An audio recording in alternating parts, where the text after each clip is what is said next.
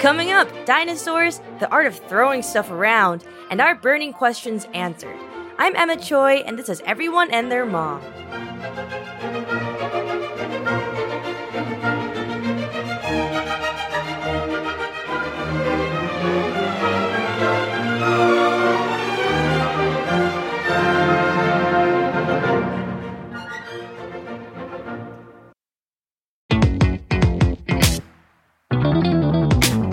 To Everyone and Their Mom, a weekly show from Wait Wait Don't Tell Me.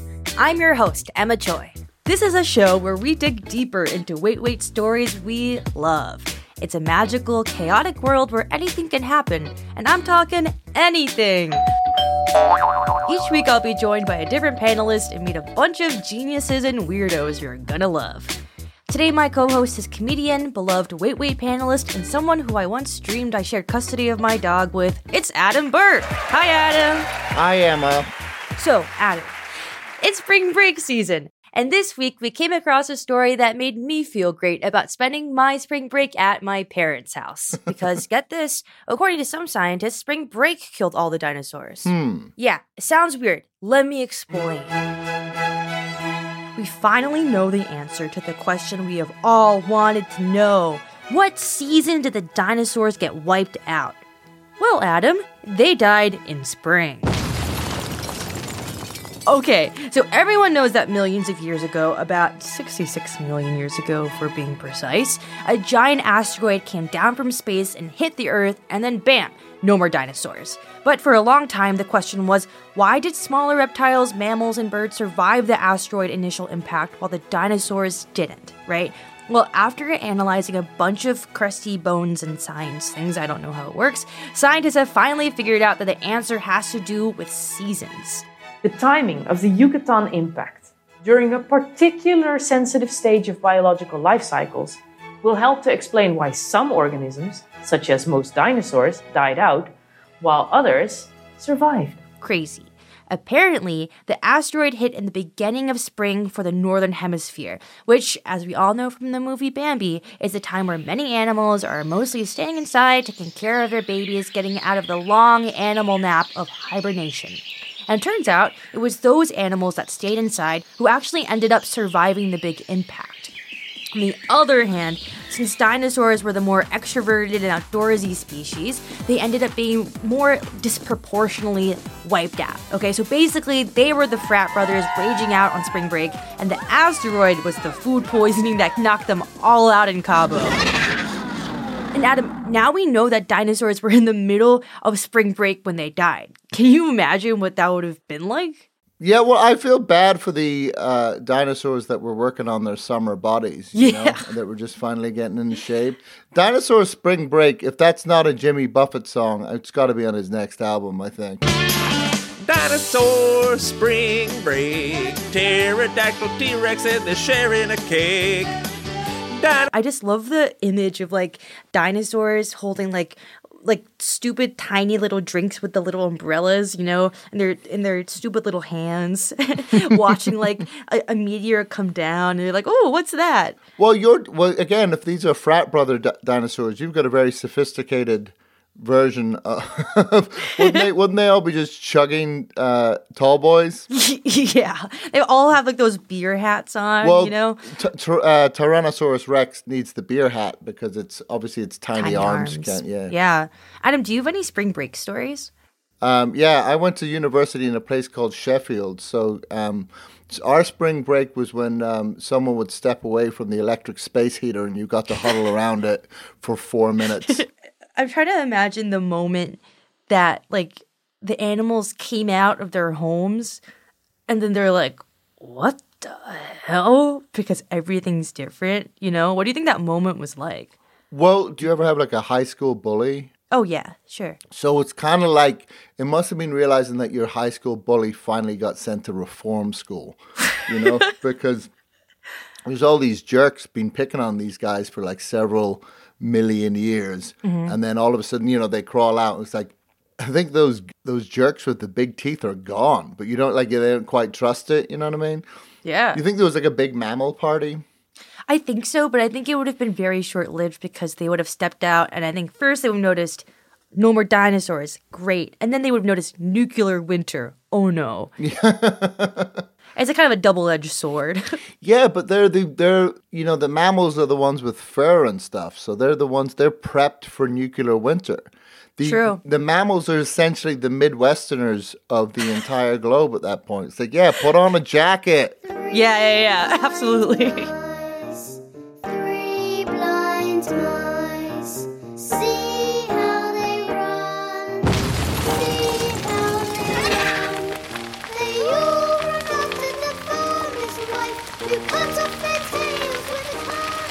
Adam, if the world was ending, right, and you gotta leave, who and what would you bring with you to start a new civilization?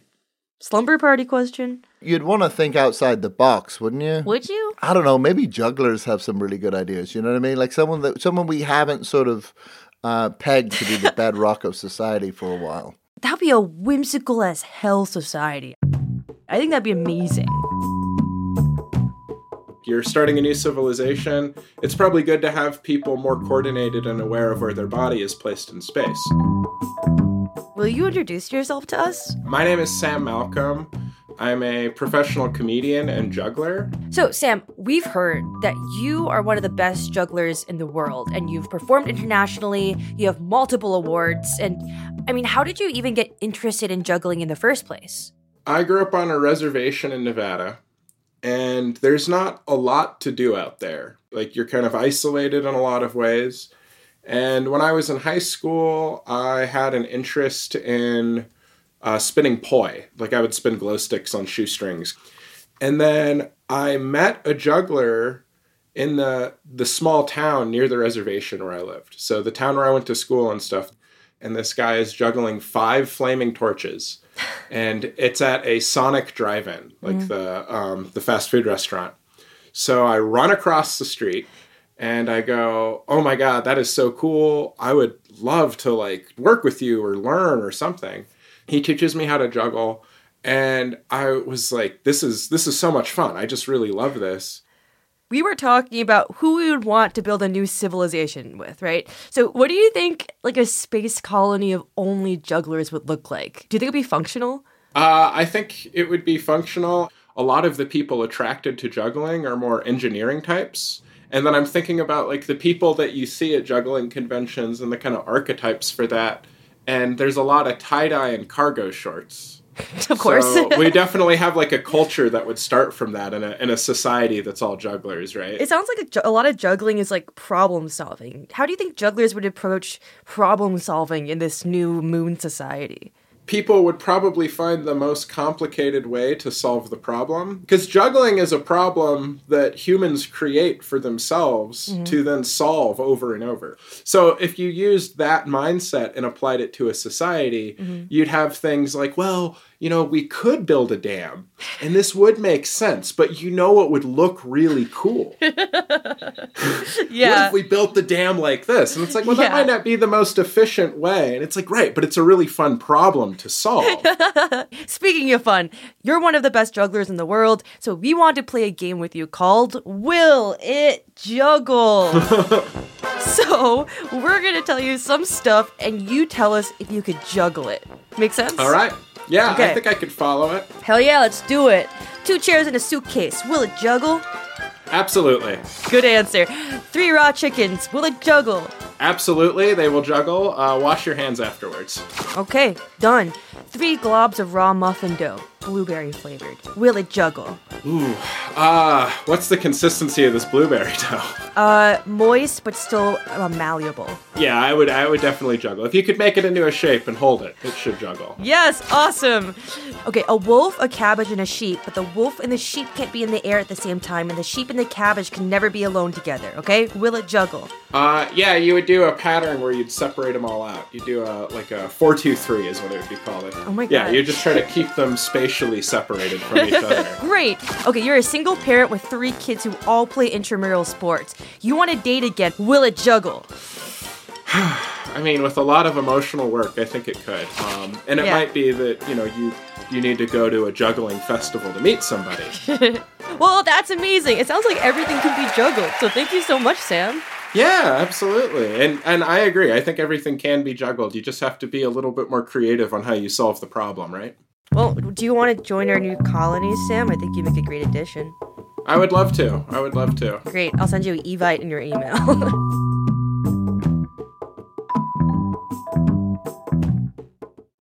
Adam, what's a way that you would want the world to end that would be so awesome you wouldn't mind? um, I, I grew up listening to heavy metal a lot, and um, I think if all the heavy metal videos from the '80s uh, came true, And then they play like a guitar riff, and then Yeah, like Mad Max Fury Road style. yeah, yeah, and every, Yeah. like they look at you, and all of a sudden you've got cool clothes. You know what I mean? Yeah. I've, I've I've been to heavy metal concerts that felt like the end of the world. I kind of have the opposite thought. Like, I think that if the world ended in a really goofy way, I would just be too, I would be too tickled to be mad. You know, like if like the syrup, the largest syrup factory, like broke and the dams broke and like the whole world was flooded in like pancake syrup, I, it would be too hilarious for me to be mad about it. You know? Now, I'm I'm I'm assuming you're referring to the Massachusetts syrup flood, which is a real thing. Well, did you not know about this? No, I thought did I just what you were talking about. a, tra- natural disaster? Yeah, I think I think it was I think it was at the turn of the century, the late nineteenth, early uh, twentieth century. there was a there was a huge syrup. It sounds like I'm making yeah, that it up. sounds This is so not- fake. I'm not having a stroke. um, but yeah, there was a there was a giant syrup repository Yeah. where all the syrup barons would keep their. I think it was molasses. Okay. And I, I think it was in Boston. And the We thing, fact checked this, and Adam was right. This happened. It was called the Boston Molasses Disaster, and it happened in 1919.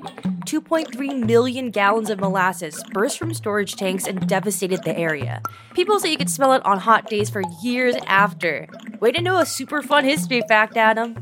Emma, if you happen to talk to a paleontologist, Mm-hmm. um, I I want to know. Apparently, they don't know whether there was more oxygen back when dinosaurs alive. So, so some people think there was more oxygen, some people think there was less oxygen, and I just want to know if dinosaurs, if Jurassic Park was real, would they Uh-huh. all be asthmatics? Because I think that would be funny. Okay. Yes, that's a good question. I'll definitely write it down.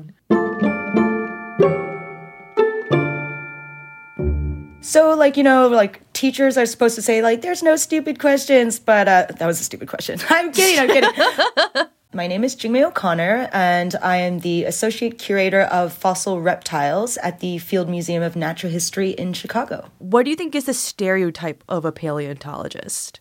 An old white guy wearing khaki or, you know, like some kind of nerdy button up shirt, t shirt, button up t shirts. You know what I mean? That's like, that's what paleontologists wear, yeah. And uh, honestly, the stereotype is pr- it holds pretty true.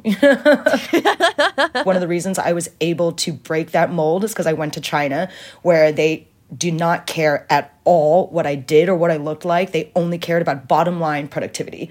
So Wow. like I got my lip ring in grad school and I was like, "Oh, I'm always to I'm to take it out when I graduate and get a job." And then I showed up in China and I'm like, "Nobody cares." Like, you know. so I just kept it. Were you a dinosaur kid growing up? No. uh, like I, but I'm like literally the only paleontologist who was not a dinosaur kid growing oh my up. God. literally all of them are dinosaur kids. Like they're all like, Yeah. here's a picture of me holding a dinosaur at the age of three or five. And so I've actually been joking that I need to like Photoshop a picture of myself with a dinosaur toy and be like, oh look, here's me caring about dinosaurs. Not. On your website, you call yourself the punk rock paleontologist. Some reporter gave me that nickname because I named a species after Greg Graffin, who's the lead singer of Bad Religion. if I could, I would name them all after Keanu Reeves. I'm kidding. Sort of. Rebasaurus. Let me throw this at you, okay? I have a theory that if I were to fight a T Rex and I had a switchblade and a can of mace, I would win in a fight. As a scientist, do you think I could do it? Nope. Yeah, no, like you would need like if a switchblade is not big enough, you need a much bigger blade, like maybe a Bowie knife, even better like a machete, I would say. Um, I mean, the mace would help because T Rex has really, really good vision, so it definitely would have like relied on its vision in order to like track you as as its prey.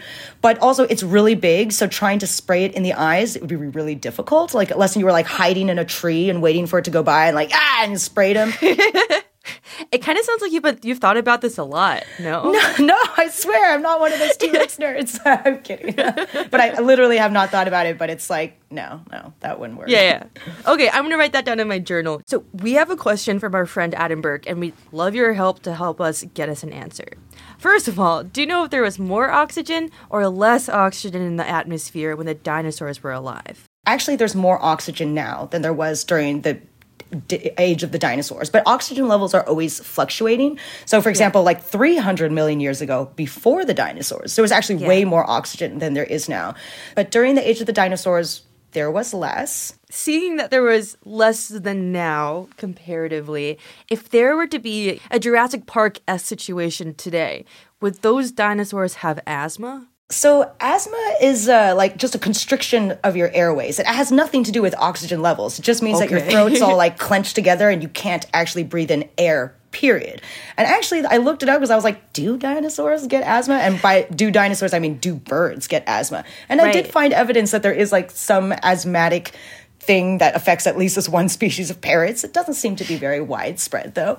But uh, yeah, so I think dinosaurs would be fine with the higher oxygen levels. They'd probably like it even better. It'd probably be pretty dangerous for us. Yeah. I mean, paleontologists work on all sorts of crazy shit like dinosaur farts and dinosaur poop, but I have never heard of anybody studying dinosaur asthma. Hey, you could be the first. Ah. Science is amazing. And you're amazing. So thank you so much for talking to us about this stuff. I learned so much. Yeah, no, no problem. Thank you so much for having me.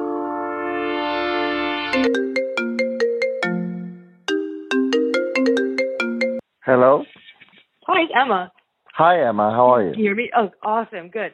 I'm just calling to let you know that we talked to a paleontologist about your question, and it turns out there was more oxygen now than there was in dino times. So that's cool. Oh, okay. So they, yeah, so they wouldn't be short of breath. They would be, uh, Yeah. uh super, super breathy, bre- breathy. So here's what I found out.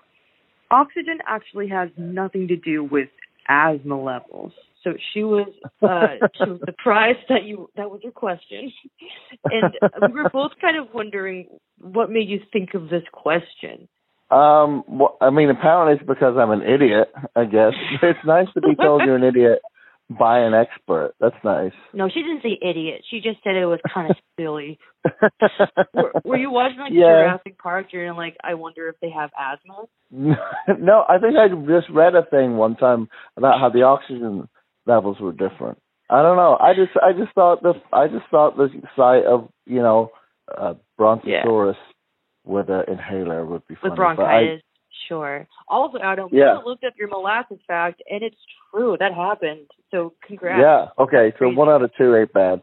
Well, thank you, Adam. I'll let you go now. Take care, Emma. Bye. Bye. Here's my favorite part of the podcast the credits. This show is brought to you by Wait Wait Don't Tell Me. This episode was produced by Haley Fager, Zola Ray, Lillian King, Nancy Saechao, and Charles Entertainment Cheese. Our supervising producer is Jennifer Mills, and our malevolent overlord is Mike Danforth. And thank you, Mike, for sharing your dulcet tones with us this week. You sing like an angel. Also, remember that time you fell on the ice? Once again, Lorna White, you are the best in the world at making our voices sound good. Thank you! Thanks to Ars Technica for their reporting and that clip you heard about when the dinosaurs died. RIP dinosaurs. Thanks to Sam Malcolm for talking us through the juggle struggle. Can I turn these off, the recorders? Find out more information on him and his shows at sammalcolm.com. That's S A M M A L C O L M.com. Dr. Jingmai O'Connor, thank you for talking to us about your work and answering Adam's question and showing us your cool tattoos. I have a coelacanth and I have a plesiosaur. Visit Dr. O'Connor at paleontologista.com and paleontologista on Instagram and Twitter. That's P A L E O N T O L O G I S T A. Thank you to my co host, comedian, Wait Wait panelist, and buddy, Hi, this is Adam Burke. Adam Burke. I can't come to the phone right now You can see Adam Burke in person at the Laugh Tap in Milwaukee because I'm on my other phone. on March 18th and 19th. If I'm not on my other phone, I'm on my tablet. And if I'm not on my tablet, I'm probably on my computer. I'm Emma Choi, and you can find me at Wait Wait NPR and at the Taqueria ordering a side of rice and a side of chicken separately because that's how I like it, okay? I'm done. This is NPR.